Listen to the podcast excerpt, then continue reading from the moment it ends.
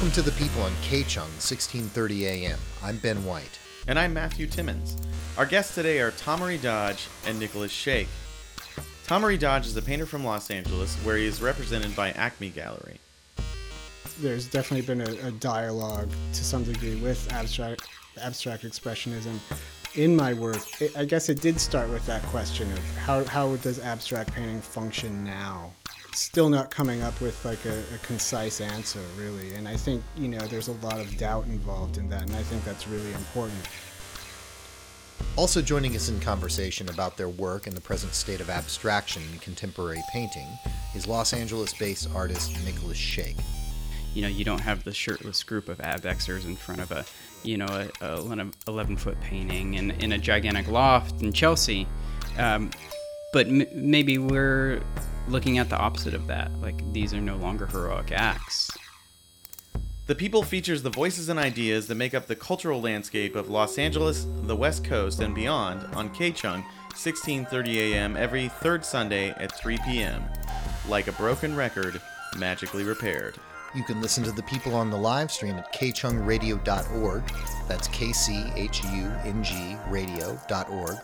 Or you can find us on iTunes by searching for the People Radio.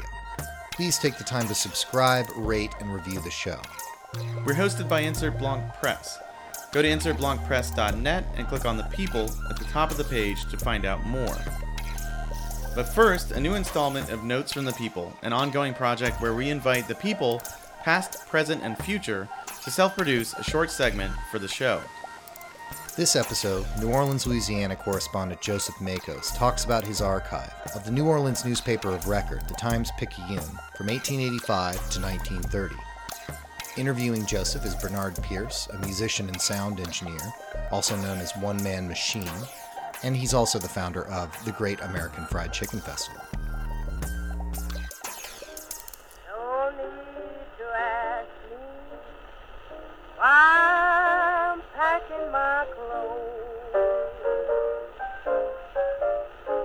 We're here in New Orleans, Louisiana, with Mr. Joseph Makkos and his NOLA DNA project. Joseph, uh, how are you doing today? Tell us a little bit about NOLA DNA. I'm doing all right. I'm uh, buried in a pile of newspaper tubes. I can see that. Exactly how many uh, newspapers are in your studio right now? It's hard to estimate at this point, but it's considered maybe we'll consider it maybe thirty thousand or so uh, newspaper sections from 1888 through 1930. It's actually three different newspapers. It's the Daily Picayune and the Times Democrat, which merged in 1914 to become the Times Picayune. So a year and a half ago, you discovered this listing on Craigslist, and uh, it seems like you were at the right place at the right time. It is one of those situations where uh, it's come together all at the right time. Uh, this collection itself is uh, just an outstanding specimen, and it's uh, very per- particular and very special because when people think of newspapers, they oftentimes just think of this sort of boring columns of type, the price of bananas or the price of sugar or what have you. It's actually a, a very well illustrated uh, newspaper of the day, and the interesting thing about the collection is that this particular collection has all of the supplemental material with it. And the supplemental material is what really adds to the scope of understanding the types of printing that were done in this period of time. And specifically out of New Orleans. Out of New Orleans. Now, the newspapers did syndicate a lot of content, but uh, it's very special work, and it's very it's work from the heyday of newspapers, really. Um, some examples of the content are full color comics, which are considered uh, the platinum age of comics. There are rotogravure prints, which are these photo quality process full page uh, photo prints from the 20s. And then there's uh, Sunday magazine sections that are in full color litho. And then there's also little obscure things like the Harry Houdini Red Magic Papers, which is Right. a kid's puzzle section. And the, the colors are so vibrant that it's astonishing that uh, newspapers from the, the 1900s, the early 1900s, even the 1800s are, are so well preserved. Well, in all my research, I've read that it depends really on how the newspapers were kept for about the first 50, you know, to 60 years of their life. And these were actually held in the British Library in England until they were deaccessioned in around the year 2000.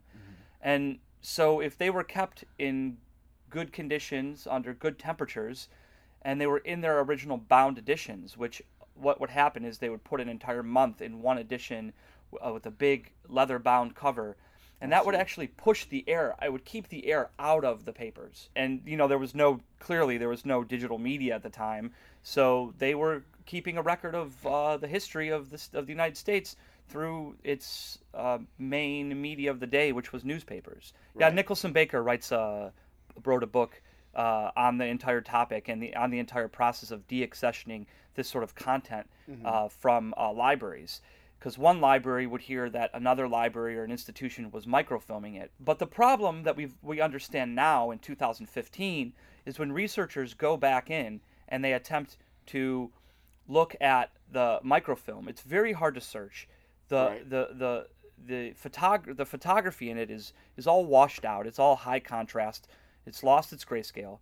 So what we're going to do with this project, with the NOLA DNA project, is we're going to go back from the originals and we're going to use the latest technology and the latest search capabilities and we're going to digitize all the papers to create a new archive which new will archive. contribute to scholarship and research across the board. which hasn't been possible because in earlier times it was documented uh, in analog, and then the newspapers were destroyed. Many collections were destroyed. I'm sure yeah. at some point in time, many libraries across the country uh, had content, Mm-hmm. had these newspapers. But what happened was, is they just decided that they were going to get rid of it. Right. Tell us about the future of uh, this project. There's been lots of different directions in talking with cu- with curators and talking with um, museum people and archivists and librarians. Um, there's a lot of opportunity here. There's a lot of things that we can do. Um, ultimately, I'd like to see this set up as a as a print history museum down here. Print history museum with an with a living archive, with a, a, a historical print shop and a research center where people can come and access the data. But also, I want to see this really brought into the digital world in a new way that's really never been done before. And we can do that because we have the originals. You see, this archive spans a very interesting, very particular time period in the history of uh, media. And this is considered the golden age of illustration. So, because it runs from the late 19th century, the 1880s, all the way up to 1930, we have a lot of things happening in world history. We have the advent of photography in, in mass media coming into the newspapers. Um, we also have just changes in the way that we understand the world. And so, if people want to find out more about what you're doing or want to contribute, where would they find you? You can check out uh, noladna.com, and as well, you can uh, follow us on Twitter uh, at New Orleans DNA. So that's noladna.com. Dot com and the Twitter account is again New Orleans DNA. New Orleans DNA.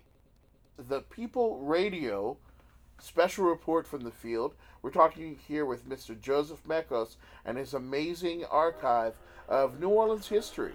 No need to ask me why I'm packing my clothes. Now let's get to our conversation with Tomory Dodge and Nicolas Shake.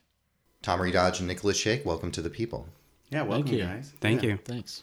So you guys are both painters, and I know that uh, in your work you share an interest in the desert. So can you guys talk a little bit about that? Yeah. Um, I guess for me, it kind of started when uh, I moved out to to uh, Los Angeles, more or less, uh, to Santa Clarita to go to Cal Arts. Um, at the time, I was kind of uh, um, having you know kind of I guess a painting crisis is is like I think like all young painters or any painter has, um, uh, kind of not knowing how to you know make paintings in, in at that particular time. You know, uh, it's like the early 2000s, and there was uh, kind of having this question of like what what does it mean to make a painting, and at, at the kind of turn of the millennium or whatever. You know, how do, how does one go about that? And there was a lot of people dealing with uh, uh, kind of figuring out ways to incorporate, um, you know, so-called digital imagery or, or, or attempting to do that. There's a lot of people uh, um, a lot of appropriation, um, and you know, I think those things are still very present. But uh, I was uh, I, I was kind of trying to do something along those lines, and it just doesn't didn't feel right for whatever reason. Um, and I started Kids with no friends. kids with no friends, right? One of my favorite Yeah, things. yeah. um, and uh, and and uh, I, I I it started to kind of uh, think of painting and like the history of painting as in a way of like a map almost, um, which you know no longer had any frontier space on it anymore. It was like you know ev all the discoveries had kind of been made. Um, and uh, just trying to figure out, you know, how do you maneuver, you know, still in in that kind of situation, and um, becoming interested in the idea of like, you know, kind of in between spaces that had been kind of glossed over or left uh, vacant and undefined for for whatever reason, and um, through that, I think I started to kind of look at the uh, kind of periphery around Los Angeles as it spread out into the desert and like these these kind of ill-defined places where you know there there's definitely like a human presence but it was uh you know the nature of it was very um kind of undefined kind of sketchy you know like places where you people just dump trash or go and you know get stoned and hang out and shoot stuff and whatever.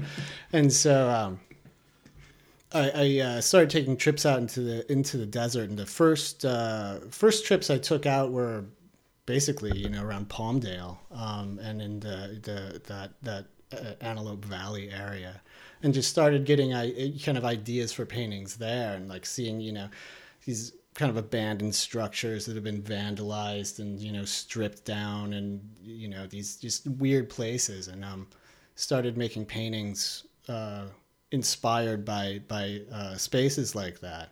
Um, and then I think you know as the work progressed, you know, and my work started to become more abstract. I think I, in a way, kind of tried to um, take that kind of process that those spaces had gone through, or those structures have gone to, and apply those to like making a painting in general, or making like an abstract painting with like those kind of processes in mind. Yeah, and Nicolas, you're from one of those ill-defined places where people shoot things, I correct? am. I am. Uh, I mean, my my origin story starts in Palmdale, California, where Tomory was inspired by, and uh, I grew up out there. My dad was a, a engineer, and we moved out there because he was working for for Lockheed. And uh, then in 2008, I just finished at RISD, and I'd moved back. In Palmdale, one of the was one of the hardest hit places by the financial crisis and the housing crisis. It had the highest rate of foreclosures in Los Angeles County at the time. And in between uh, my time at RISD and Claremont, I was going out into these deserts and exploring all this this garbage that was being dumped in these deserts from these uh, housing tracts that that had been just left abandoned by foreclosures. And uh, a little similar to to what Tomory was saying, I I got to Claremont and I was shoved in this white box of a studio and I was really unhappy. Didn't know why I was there. Didn't know if I wanted to be there. And my escape was to to go back to Palmdale. And I started exploring these deserts for a different reason, for an artistic purpose. And uh, I started photographing a lot of the the things that had been dumped out there, and that eventually evolved into me building these arrangements in the desert and lighting them and photographing them and those inspiring paintings and other sculptures I was doing. And it was these interstitial spaces that that were so interesting to me and and these things just on the outskirts. You know, this is a portion of LA County that uh, people don't know is part of LA. And that that was really exciting to me to go out there explore this a place that I had a personal attachment with and bring it back and kind of de- deconstruct it in the studio and uh, it was also inspired by you know classical archetype, archetypes of uh, painting. I, I, had just read a, a, book by Norman Bryson, uh, looking at the Overlooked, which is a one of the few books really delving into still life painting. And then I uh, read a great T.J. Clark essay on John Francois Millet. Um, and these ideas that they were discussing in there, I felt really applied to these things I was dealing with in the desert and this kind of uh, this unease and this dissatisfaction with the powers that be and uh, and so I was building these big structures in the desert at the time, and and for me they were monumental still lifes, you know, and and the desert I think one of the most amazing uh, things about it is that horizon that you get nowhere else. You know, spending time on the East Coast, you have these densely wooded areas, and uh, that has its own beauty. But uh, the desert, you know, this more Breaking Bad type of desert, uh, for me, it was this gorgeous horizon, and uh, and it was like a tabletop for still life. You know, Smithson, I always go back to Smithson with the desert. I mean, he talked about um, the ocean or the desert both being these kinds of infinite spaces and talking about that kind of horizon, the uninterrupted horizon, and how uh, the possibility that space makes. And then also, for some reason, also Smithson, I'm thinking uh, with kind of going into these spaces, and it's not totally an empty horizon. Like you said, there's like people dump trash, or there's just and then I think about Smithson's like Passaic, uh, that whole writing piece where he's just kind of finding the weird objects, you know, and, and things and treating them in a like more like giving them actually their due as weird objects, just kind of in this infinite like lost space. Is it similar to that? It's like you're going out there and you're finding a complete, like you said, a tabletop almost. Yeah, littered with like contemporary artifacts or ruins, right? Yeah, I mean the, the I was discovering whole households from from Yeah. carpet to drywall. You know, I've um, record collections, all kinds of things out there, and it, it some things were very banal. Uh, you'd find them anywhere, and other things were very very personal.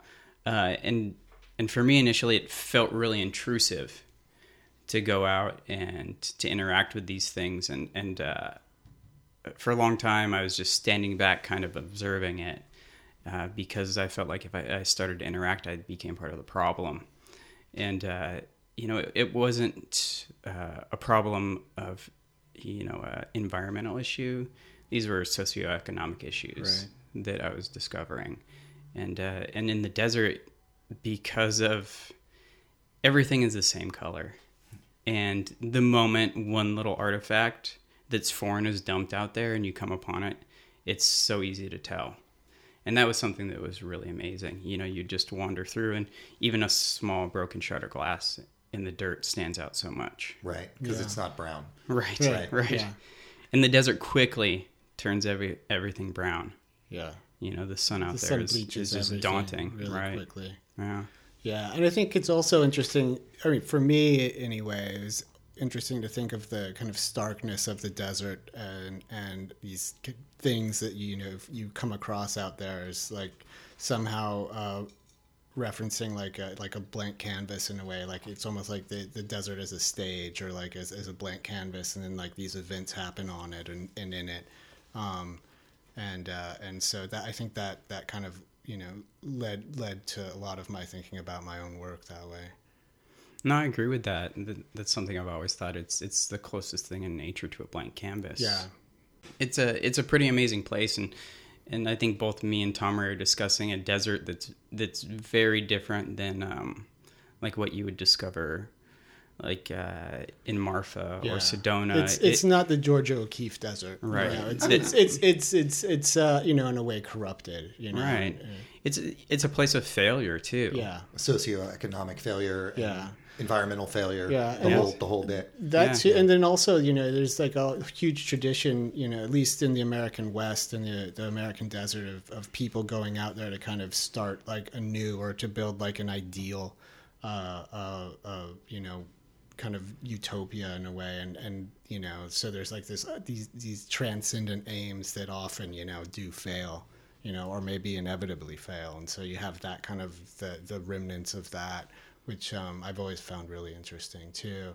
Just as just how that kind of uh, that space that occupies in in the, the American psyche in general. Right. Yeah, the failed utopias and uh, Yeah, Llano, Llano, Llano Del Rio. Yeah, is that? yeah, yeah. And uh, Which you can find some really disgusting, sad, beautiful trash at. Yeah, You know, even among these ruins from nineteen. it's the twenties, right? I believe. Yeah, Yeah. yeah, It was the yeah, interwar period. Yeah, Right.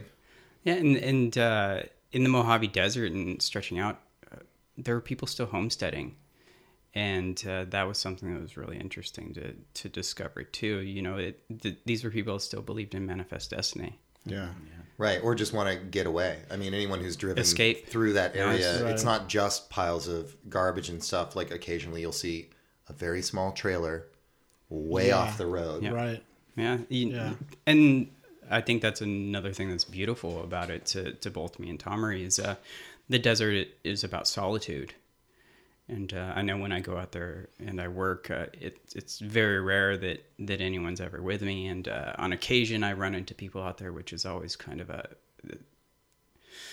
interesting thing, and you have to be very cautious. Uh, usually, it's just the the drive by and wave to know like we're both going to leave each other alone. Right, because there's no help, right? Like There's no- there's no- authority to appeal Yeah. to out there. right right and but it's that solitude that that uh, you know it's when i'm out there it's my studio Right, you know and and just like my studio i like a lot of solitude and sublime terror. yeah Yeah. Yeah. Yeah. well, there's also the whole like apocalyptic aspect of uh, Mm-hmm. of of of those places too, and just like that kind of you know interaction with with another person out there. I mean, it's kind of like you know there it- shouldn't it- be There shouldn't be, and, and and when there is, it's kind of like you, I think you, you know there's this moment where you, each one is kind of sizing up, you know, what the other one's there for. You know, Yeah. it's like, you know, um, yeah. I mean, it's it's it's something you'd uh, kind of imagine in like you know some post-apocalyptic sci-fi world or something. Right. You know? Yeah, Like, and- what, what what's your deal? You know. yeah and there becomes that mo- moment of uh,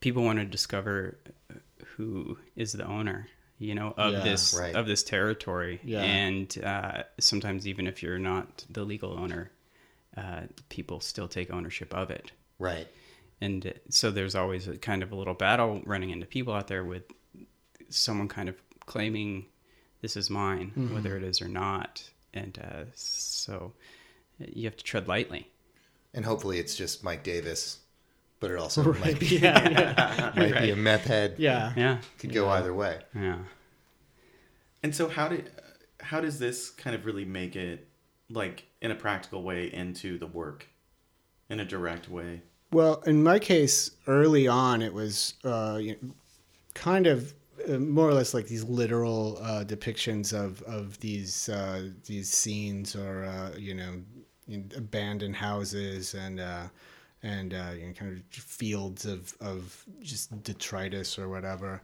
Um, and you know, I used I would use that kind of like um, these odd objects, you know, as a as a foil for kind of exploring painting, you know, in, in like a very material like material based way. Yeah. Um, and uh, then as as the work progressed, I I got um I got a little I don't know. I mean, it's complicated how it all happened, but I, I, basically started to uh, try to move away from like these literal depictions, um, and I became more interested in uh, kind of uh, in, incorporating uh, just like these the unfolding of events, like uh, you know, uh, on on the canvas itself in, in more of an abstract way, like uh, you know, establishing something, you know, tearing it down or, or altering it in some way, and then in, another way, and so you know, kind of getting the the painting itself into try trying to get the painting itself into this uh, state where it it at least to me seemed uh, unsettled in a way to maybe you know to to be um, liminal in a sense where it wasn't you know you weren't sure exactly how it was located you know and and and in um, And is, guess- is that kind of uh, that that kind of change that you made? Do you think, in a way, is that trying to depict more the almost the psychogeographic space as opposed yeah to the literal? exactly yeah I think Yeah. so. Okay. Yeah. Yeah. And you and you start you start with photographs as well. And Nicolas I, kind of I did. I didn't start with photographs. You didn't? Not. l- I mean, I would take photographs kind Right. of as references, but I'd never work directly from them. Right, but that was a part of it. And Nicolas Yeah. start sometimes starts and ends with photographs. I'm thinking of those constructions with the very theatrical lighting. correct Right. yeah And so, what is it about take, taking the photo? I mean, is it just? I mean, it's different, obviously, Yeah. for the two of you. I think for me, I mean, I actually I did want uh, originally to take photographs to work from, and I just, um, in a way, it, it that that kind of I always, I've always, not just in like my own work, but in any work, I always question that jump between like the the photograph to the painting and like what the point of that is and how important is that to like have that photographic referent be the starting point. Like is that necessary? And and it i figured in my case eventually that it wasn't. And um you know, I think there's a lot of people that go out there and take photographs, and there's a lot of kind of, you know, in, in, in, like a documentarian sense. And I think, you know, that work's really interesting and really important, but it's not what I wanted to do. And it's not something I was necessarily very good at either. Um, I felt anyway. So it's like, uh, yeah, it was a way to kind of, um, I mean, a lot of those, a lot of those early paintings were somewhat based in maybe photographs I'd taken. Um, but then eventually it was just like kind of based in memory and then made up stuff, you know, just think making things up in like, you know, that kind of, I guess, spirit of what I'd seen out there, you know. Um, so dismissive. Yeah. Spirit. yeah. yeah, and uh, initially when I started going out and photographing a lot of the stuff out there, I, I was doing it because I was going to take them back to my studio and use it as reference for, for paintings I was making. And um, then uh, it evolved further and, and the photos started to become photos on their own. And, and I was looking at it, I was like, why? This is a piece of work on its own. It doesn't need to be a painting. There's no reason for it to be a painting. And so when I when I was working on on my paintings, uh, initially they were very closely based on on photographs I was taking, and and then evolved away from that. And I had such a intimate knowledge of all these objects I was dealing with, and it was so ingrained in in my memory that a photograph became unnecessary and, and actually uh, it it harmed the process of the painting uh, and How how so? I became beholden to the photograph you know um, and and I didn't like that and uh, I wasn't enjoying even making the paintings you know and and uh, you know I, I I didn't the whole reason I had uh, gone out into the desert in the first place was because of uh, unhappiness in my studio, and uh, I learned a, a, lot quicker with this project that you know if I just made the painting a painting and let the things that I had been dealing with influence it, I was so much happier and I was creating better work also, and uh, then I was also making the photographs out there that. to some people, kind of resembled paintings themselves so I didn't want to compete with that. Yeah. So when do when do the lights when do the lights come in? Because you do there's like pur- purplish hues. Theatrical is the only way I can describe. Oh it. no, it's it's very Yeah. theatrical and, and that's uh, it's very purposeful and and those uh, the structures I built out there are, are temporary and it's usually only one sided. I'm only photographing it from a single side and uh, those came about. I was I was going out and I was interacting with all the materials out there and I was building things and and uh, this question kept coming up of uh, are you just documenting documenting like a performance or or something else out there? And I had to figure out how to, remove that question from the conversation. And so I was like well if I make it so that that the photograph is the only true document of the event like you couldn't see it in person it could never be seen again only the photograph can be seen. Um, so the lights came into play. And it was something that it was a really simple idea and one day I, I, ran to the dollar store and bought a whole basket full of flashlights. And i went out to the desert and i built a structure and i shoved the lights in there and did a few long exposures and i was like yeah all right i like this. And there's, I mean, and Tomory, there's an there's an element of I'm going to stop saying the word theatricality.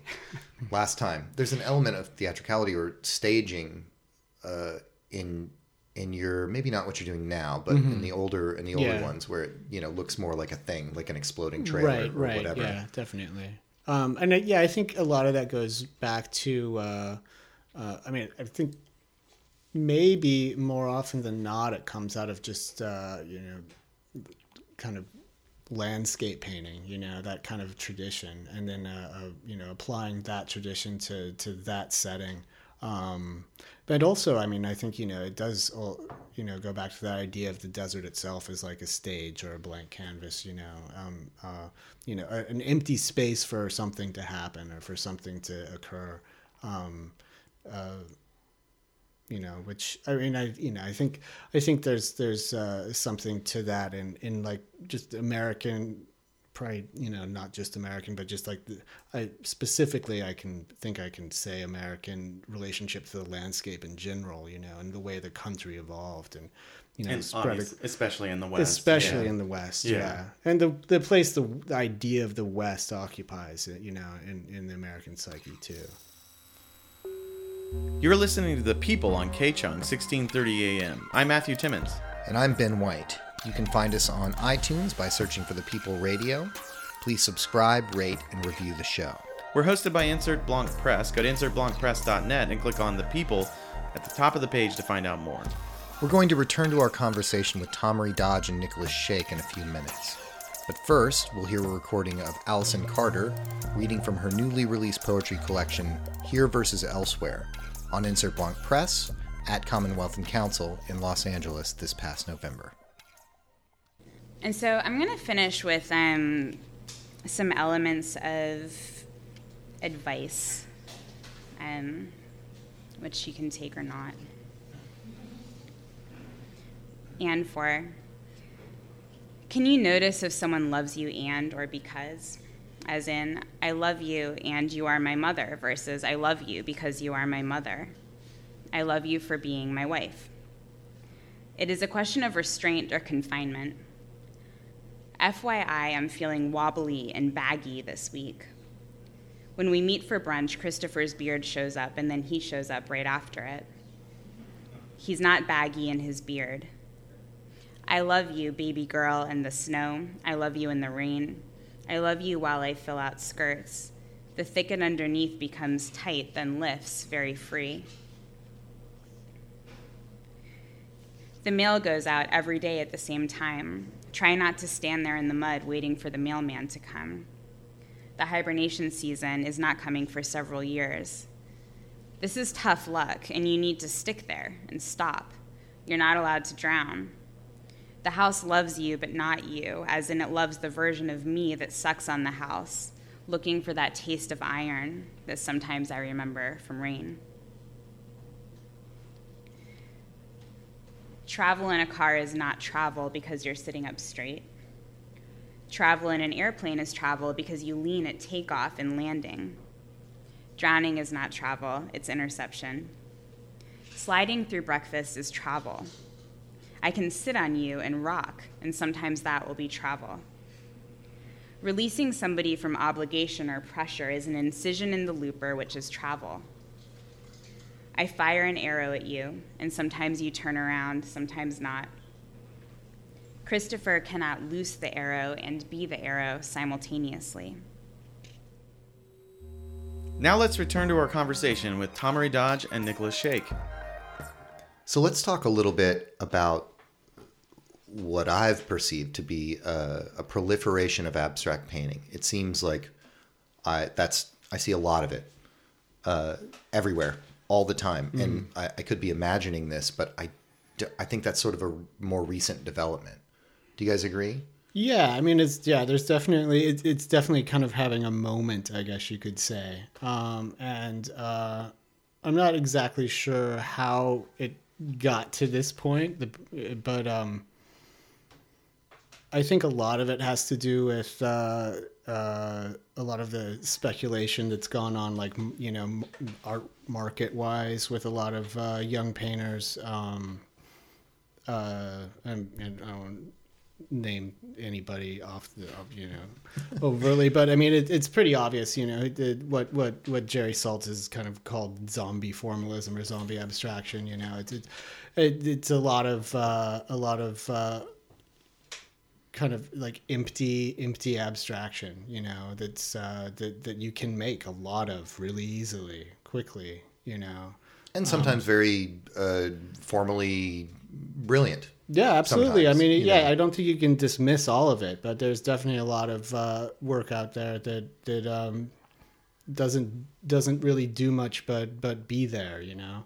Um, yeah. Well, what you were saying earlier in the show about um, a crisis in painting and mm-hmm. seeing like, oh, so mm-hmm. we've done all this stuff, and there didn't seem like there was a, a new frontier in that practice. I I mean, I took note in I want to say like around 09 or 2010. I felt like I, I mean I saw like a Fauvist show that was so clearly like a Fauvist show. Right. And it seemed not as much dragged down by its like reference as just kind of being like, okay, well, so let's go back and explore some like you were saying like some territories that maybe got glossed over where there's still there's still actually something to do there. And I- Yeah. I, think that besides just saying that it's the market, I think there's also the market noticed that painters were I feel like I could be wrong, but I feel like the market noticed that painters were going back and like exploring territories and kind of finding new material to work with. Uh, yeah, I think definitely, and I also think there's always like a back and forth. You know, once uh, once once something gets a, a fair amount of attention, and um, you know, people realize there's money to be made. You so you know, there's a lot of people that jump into that. You know, for whatever reason, and some of it I think is. You know, uh, very, very sincere, and like you know, uh, these like you know, interesting explorations, and then you know, there's also the the other end of it, which is less so. Um, and you know, but it has become there's so much right now, and it's it is it does seem so ubiquitous that um, yeah, it's it's almost hard to tell like you know which is which at this point. I think. yeah, No, I, I- mean, oh, go ahead. No, I I agree with that. It I think uh, in kind of 2009, 2010 is when it started to have its big resurgence again.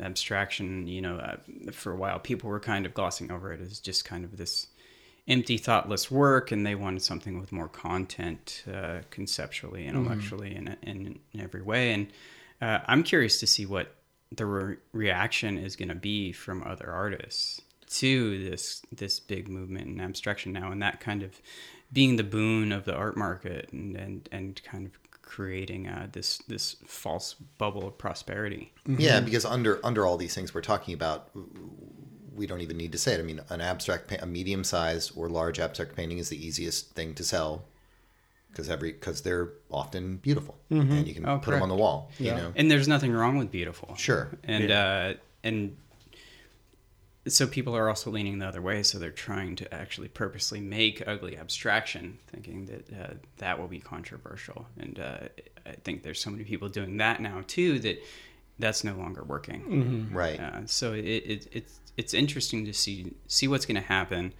uh, and everyone is being influenced by everyone, and uh, you know the the reaction to it, the Jerry Sal- Saltz article.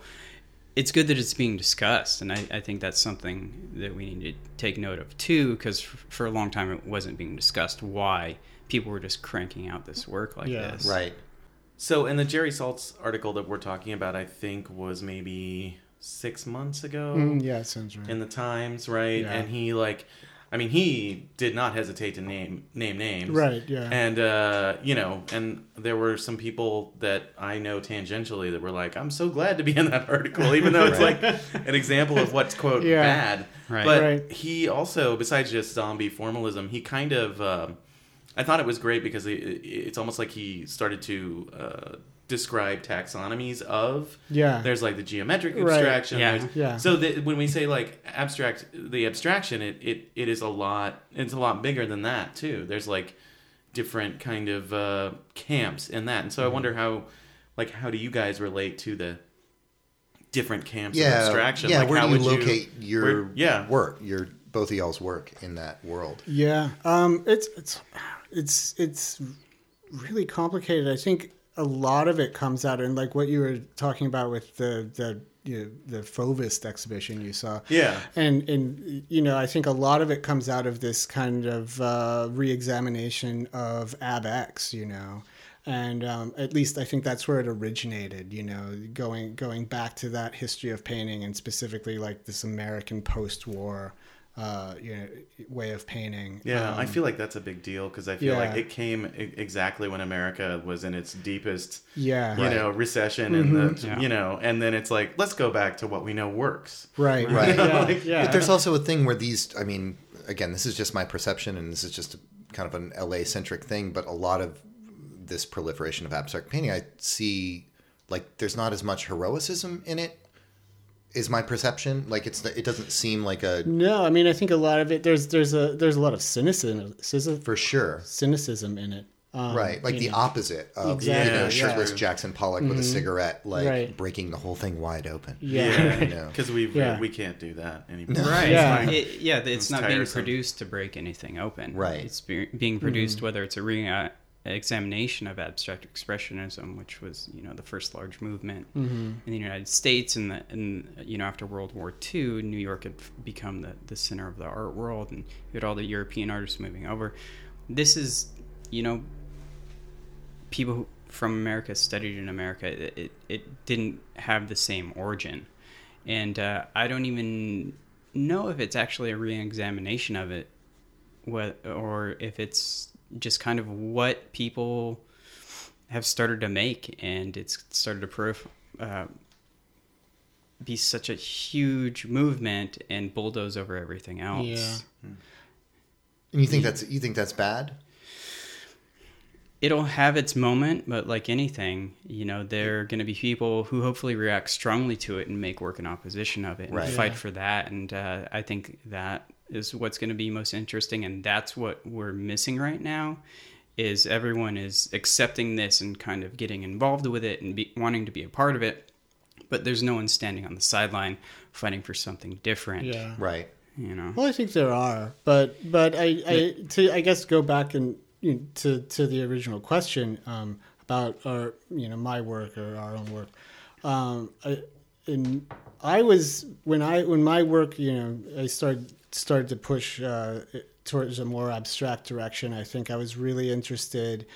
Um, you know, looking back on on that history of of uh, abstract painting and specifically uh, post-war American abstract painting, and seeing that as you know being very specific to a time and place and when it came about and when it happened, and then seeing uh, what the potential for abstract painting now was or is, and what its relationship to its own time, you know, would be because I feel like it has like abstract painting has to have a, a some kind of relationship to its its time and place um, to to to be meaningful. I mean, you know, I think back then a lot of a lot of the the kind of uh, meaning or content of that work came about because of its radical newness. you Yeah, it was a crisis of representation. exactly Right. and and that we no longer have that now so so how does how does uh, an, an abstract painting now function that that that uh, potential for like you know shock is gone you know Well, and also, I mean, it's funny because we're talking about abstract expressionism now in a kind of sociological sensibility right now. But I mean, you know, reading like Michael Fried and like Clement Greenberg, there was like pretensions towards like social science, like Right, yeah. Or describing religion, even. yeah, Yeah. describing Yeah. like types of brushstrokes as these kind of revelatory spiritual things, Mm-hmm. which and then also like really scientific in a way yeah um, which I mean, you know, I find that very inspirational because you know, as a writer, I enjoy just kind of, you know, doing that same thing but kind of making fun of it, Right. Um, because a lot of that writing is absolutely ridiculous. oh yeah, Yeah, It- Clement Yeah. Greenberg was an asshole. yeah, Yeah. also yeah, Right. that. But Yeah. but so I mean, I like that at least we're talking about it in this, you know, not pseudoscientific, but like kind of thinking about painting in a kind of sociological way. Mm-hmm. You know how it, even though it is Right. like abstract expressionism. So that's not a question, but I'm gonna cut this bit. Um, we but can go uh, on. I mean, like, what? I guess what we're bandying about, bandying about. We'll cut this bit Yeah. too. Um, what we're skirting around is, is, I mean, what do you guys think is the reason? Like, why, why the proliferation? Like, what socioeconomically or I mean, what is it? I mean, aside from the market thing, which is obvious, like it's an easy thing to sell. They're nice to look at. Yeah. Anybody, whether they know about art or they don't, knows like recognizes an abstract painting on a wall yeah as art. capital exactly i mean it looks like how art's supposed to look a lot Right. of the time Right. um, and i think you know there's like uh, there, uh, maybe it maybe it does come down to like a, a, a kind of uh, reassurance you know um, it's for also, whatever reason It's In- also in- like a way to inhabit a genre. yeah 'Cause I find like in in fiction and writing, like that's kind of a big thing. Like you pick a genre and then you mess with it. You you exactly perform the genre, but you also are doing something else. Right. And it's and then it gets a little postmodern, and I don't like to go there Right. necessarily, but Yeah. I mean, and I guess to try to get back to the original question Sorry, again. yes, no, yes, I- please. yes, uh, 'cause You're a good radio host. Yeah. but but uh, uh, uh, I I think you know in, in terms of my own work, I mean it, Yeah. it's uh, you know definitely you know there's definitely been a, a dialogue uh, to, to some degree with abstract abstract expressionism in my work, my most recent work, I'd say. Um, uh, but it's um, you know I I guess it did start with that question of you know like what what how how does abstract painting function now um, in this time and place and uh, you know and and still not coming up with like a, a concise answer really. And I think you know there's a lot of doubt involved in that and I think that's really important. A lot of the work that I see now I don't I don't see that questioning. I don't see that doubt. I just I, I see uh, um, I see you know the, things that look like art you know that Right. look how art how art's supposed to look and and you know being uh, you know almost you know produced in like a factory way Right. um, Yeah, the question of why, like why are you, Yeah. why are you making it, and and that's that's not happening yeah too often. And I, I know in my work in relation to the article we're discussing of, of Jerry Saltz is, you know, there were a few things in there that that hit home, but but I, for me that was great because I I took account of that and I went to my student. and I was like, okay, why am I doing these specific things that may he he, he referenced? And I also t- took it um, much too personal.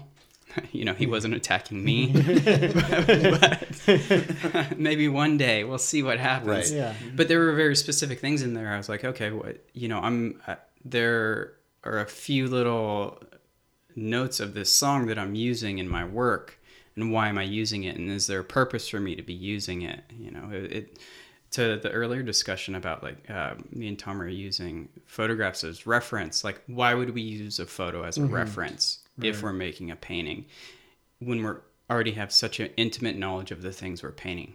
right. So is it necessary you know? And um, you know I, I don't think a lot of people are looking at it and and discussing the necessity of it or it i don't think they they worry about a discussion around it at all Right. you know and, and maybe that's the the biggest issue is that there's no discussion about it Well, yeah. I mean, is it is it necessary? I mean, I'm I'm sitting here with two painters. I'm a painter. Like, Right. why? And I often deal with like why why would I use paint on a canvas? You know, mm-hmm. right and, th- and I've dealt with it by like making the the conceptual aspect of the work be about painting. You know, and that's and that's the best I can come up with. Yeah. You know, but what about y'all?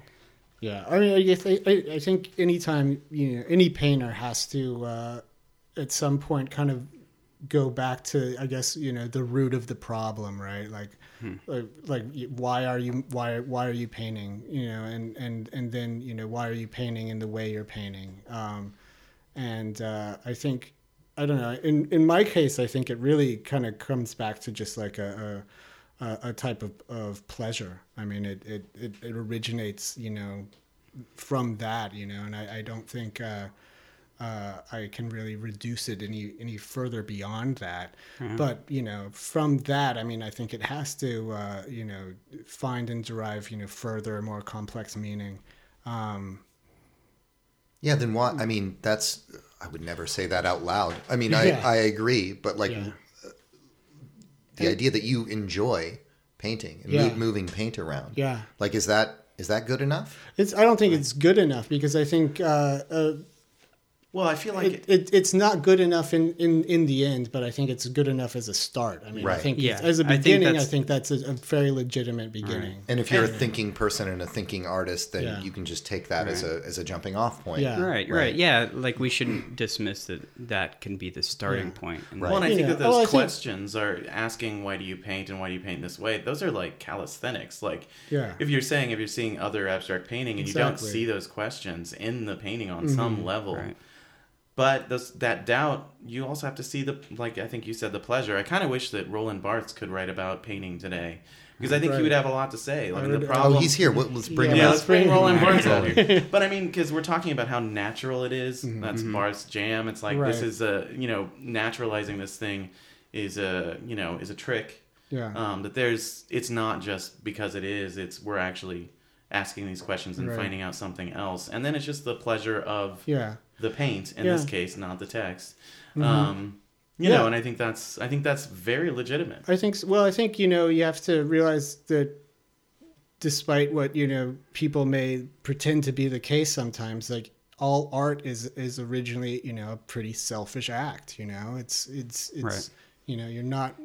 It's it doesn't really improve the world right away. Uh, you know, it's not like the selfless act by any means at the beginning. You know, it's very Yeah. much Yeah, you've done got done for say. the done for the artist. You know, the Right. artist makes art for the artist originally, like at the origin. Yeah, when we were um, discussing earlier the desert, I mean, a, a big point for me was the, the issue of solitude of it. You mm-hmm. know, and it, it is it's a selfish act, and then I want to go back to a, a point you were discussing earlier, where you were uh, discussing the heroicism of abstract expressionism, and that's not something that we're we're discussing in the work now. And you know, you don't have the shirtless group of abexers in front of a Right. you know a, a eleven foot painting in, in a gigantic loft in Chelsea. Um, but m- maybe we're looking at the opposite of that. Like these are no longer heroic acts. Yeah. These things are they're they're more simple than that, and they're they're moments of beauty that aren't heroic. And and uh, why does e- everything have to be so great and have such a, a grand purpose? Right. To It'd be have a, sub- purpose, sublime moment Yeah. where Right. you lose I mean, yourself in front of the Rothko or whatever. I do think it's important though for you know, it, it, if you say that you know all art begins you know as a kind of as a selfish act. I mean, I think you know that then in a certain point you have to. Uh, say well what differentiates like you know certain art from other types of art? And you could maybe argue that you know once that selfish act kind of transcends itself and you know becomes you know meaningful to other people besides yourself you know and and, and uh, or, you know gives pleasure to other people besides yourself then it, maybe it achieves uh, achieves something. And it doesn't have to be heroic at all by by any means but right? yeah i don't know And there's, I mean, we shouldn't just pick on abstract painting. I'm sure there's, I'm sure, I know there's plenty of performances that are grounded in the pleasure of doing the thing by the Right. performer or sculptures or whatever, Bo- books even, you know. for sure. Oh, yeah. Let's not leave the writers out. yeah, you're in this. You're Yeah. in this, Matt. So we're probably going to wrap up soon, but I kind of want to ask what about some recent work or shows, um, anything that you guys have coming up or anything like that you can tell us about. Uh, yeah, I I just uh, opened a show uh, in November um, in New York at CRG Gallery of uh, work done over the past year, um, and and they are um, large abstract paintings. um, Hey, that's what we're talking yeah, about. yeah, Yeah. yeah. Nice. Uh, but uh, but yeah, I mean, I, you know, I, it's it's a it's a, a, a somewhat feel it's a it's very new, but it feels somewhat transitional. I think I can safely say at this point, even though I'm still really you know it's still very you know close, and I don't think I can really get like a good objective view of it. But um, you know, there's there's it seems to kind of be veering back into some type of representation kind of slowly and, and like uh, maybe hesitantly there's like uh, um, what i kind of see as like an emergent like phantom representation phantom figuration starting to creep into it which i'm really interested by but And if people wanted to find those on the interwebs, on the would they- interwebs just uh, go to the crg website and um, they, they have they have it all up right on. Yeah. Nicolas, what do you got going on? Uh, not till like late March, early April. I have a an exhibition coming up in Culver City at Western Project Gallery. Oh, great. Uh, Yeah. it'll be a solo exhibition there, and it uh, it'll be kind of the it'll run the whole gamut. It'll have photographs, sculptures, and paintings I've made, and uh, this is my my second show with them, and uh, the the work has changed a bit, at least I think, and uh, it, so that it I'm I'm right kind of in the midst of making all the work, so it's it's a little difficult to, to get enough distance on it and, and really tell. And uh, so we'll see how it goes. Excellent. Well, Tomory Dodge and Nicolas Shake, thank you for being on the People. Thanks, guys. you. Thank you. You've been listening to The People on K-Chung 1630 AM. Our theme music is Ock Fifth by Lewis Keller. You can find us on iTunes by searching for The People Radio. Please take the time to subscribe, rate, and review the show. Or go to insertblancpress.net and click on The People at the top of the page. And now we're going to go out with a song from the band New Weather, which is comprised of Seattle musicians Sean Curley, Amber Rosino, and our guest on today's show, Tomory Dodge. We'll hear the first track off their self titled debut album from Butterscotch Records called Slip.